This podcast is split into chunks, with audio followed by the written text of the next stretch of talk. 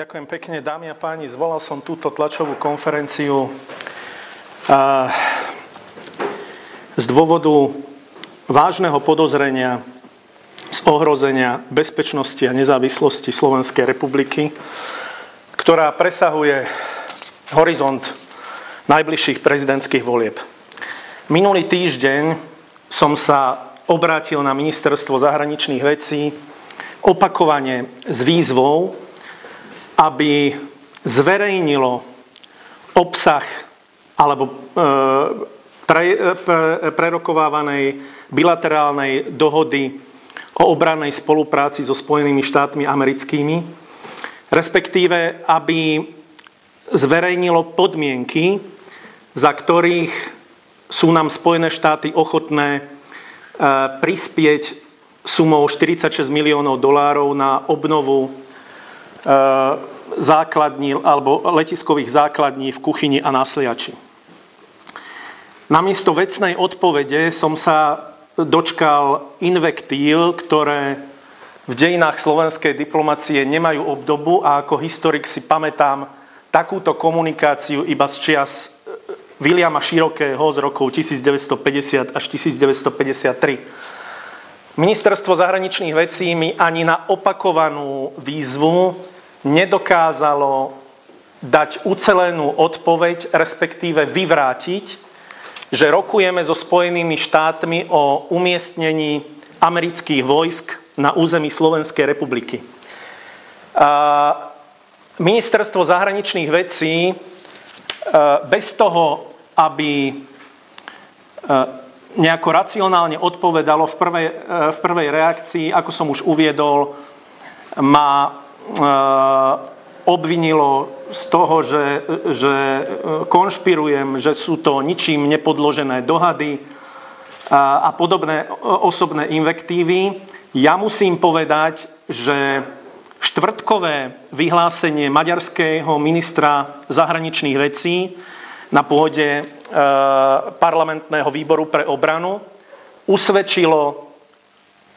rezort slovenskej diplomácie minimálne zo zavádzania, ak nie z vedomého klamstva.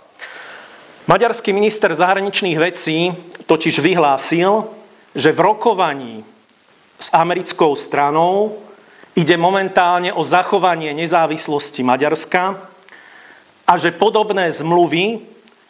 o pohybe e, amerických vojsk na území e, suverénnych štátov Spojené štáty E, momentálne uzatvárajú s troma ďalšími štátmi a medzi nimi menoval aj Slovensko. Ja musím povedať, že venoval som sa dosť podrobne zmluvám DCA, to sú tie bilaterálne dohody o vojenskej spolupráci, ktoré Spojené štáty uzatvárajú so svojimi spojencami. A musím povedať, že vo všetkých týchto dohodách išlo buď o vybudovanie vojenskej základne Spojených štátov na území príslušného členskej krajiny NATO, prípadne aj iných krajín, lebo to majú napríklad aj s Kolumbiou alebo s inými štátmi, alebo o prítomnosť amerických vojsk už na existujúcej vojenskej základni v rámci daného štátu. Myslím si, že ide o tak závažné skutočnosti, že ministerstvo zahraničných vecí je povinné informovať verejnosť o tom, čo práve robí, pretože ide o základné otázky bezpečnosti Slovenskej republiky, najmä po vypovedaní zmluvy o nešírení rakiet krátkeho a stredného doletu. Nemôžeme dopustiť, aby sa Slovenská republika stala terčom alebo boiskom konfliktu medzi Spojenými štátmi americkými a Ruskom.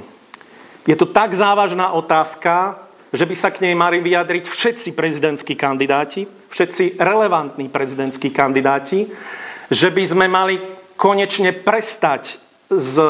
otázkami typu potraty, adopcie e,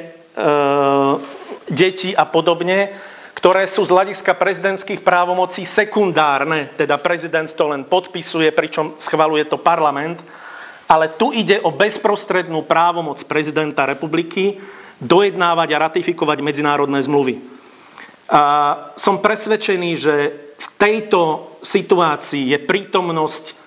akýchkoľvek cudzích vojsk na území Slovenskej republiky nežiadúca. Nevyplýva nám to e, ani zo Severoatlantickej zmluvy, e, nie je to ani náš právny záväzok, je to nadpráca, e, ktorá prišla z podnetu Spojených štátov a už aj minister zahraničných vecí Lajčák priznal,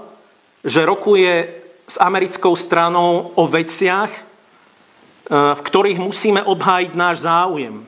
Verejnosť má právo vedieť, aký je to záujem, pretože v demokratickom štáte môžu byť utajené len presne e, vyšpecifikované veci a nie jednoducho povedať, že tieto veci sú predmetom utajovania, Napokon vidíme, že maďarská strana je oveľa otvorenejšia k verejnosti a možno, že sa niektorí naši diplomati, diplomati naučili v Moskve zatajovať, ale v demokratickom štáte musia byť tieto veci transparentne zodpovedané a e, vyvodené z toho patričné dôsledky. Opakujem, zmluvy DCA patria medzi, patria medzi tie zmluvy, ktoré E, sa bezprostredne týkajú pôsobnosti alebo pobytu amerických vojakov na území daných členských štátov a e, v tomto smere treba, e, treba povedať, že aj renomovaní vojenskí experti, počiarkujem, hovorím o vojenských expertoch, nie o zbrojárských lobbystoch, ani o pandrláčikoch z proamerických think tankoch, hovorím o vojakoch, o o skutočných odborníkov, ktorí hovoria, že skutočným dôvodom ochoty Spojených štátov prispievať na opravy letísk je samotná, e, samotná možnosť pôsobenia amerických vojsk na e, tomto území a napokon aj bývalý vysoký predstaviteľ generálneho štábu a ministerstva obrany Peter e, Švec e, otvorene hovorí, že ak by sa jednalo o takú základňu, ako je Ramstein v Nemecku, do ktorej Nemci nemôžu nič hovoriť, na ktorú sa nevzťahuje jurisdikcia Nemecka, čo znamená, že ak, nem, ak príslušný americký vojak spácha nejaký trestný čin, tak sa mu prakticky nič nestane, lebo nespadá do jurisdikcie daného štátu. V takom prípade majú občania právo vyjadriť sa k tejto veci. My už máme skúsenosť, keď pred 5 rokmi ministerstvo zahraničných vecí celkom vedome aj podľa e, priznania e, niektorých diplomatov utajovala e, podmienky a rozhovory o americko-európskej obchodnej zmluve TTIP, aby sa nestala predmetom nejakej predvolebnej diskusie. Ale my tu nehovoríme len o účelo, nejakej účelovej predvolebnej téme, my tu hovoríme o dlhodobom ohrození bezpečnostných záujmov Slovenskej republiky, ktoré bude musieť riešiť budúci prezident. Čiže táto otázka bezprostredne súvisí nielen s prezidentskými voľbami, ale aj s obdobím, ktoré nasleduje po prezidentských voľbách, lebo všetko nasvedčuje tomu, že budúci prezident k tejto otázke bude musieť zaujať veľmi jasné stanovisko. A ja za seba hovorím, že by som využil všetky možnosti, ktoré ponúka článok 102 Ústavy Slovenskej republiky a aby som zamedzil prítomnosti, zdôrazňujem, akýchkoľvek cudzích vojsk na území Slovenskej republiky. Ďakujem pekne, nech sa páči vaše otázky.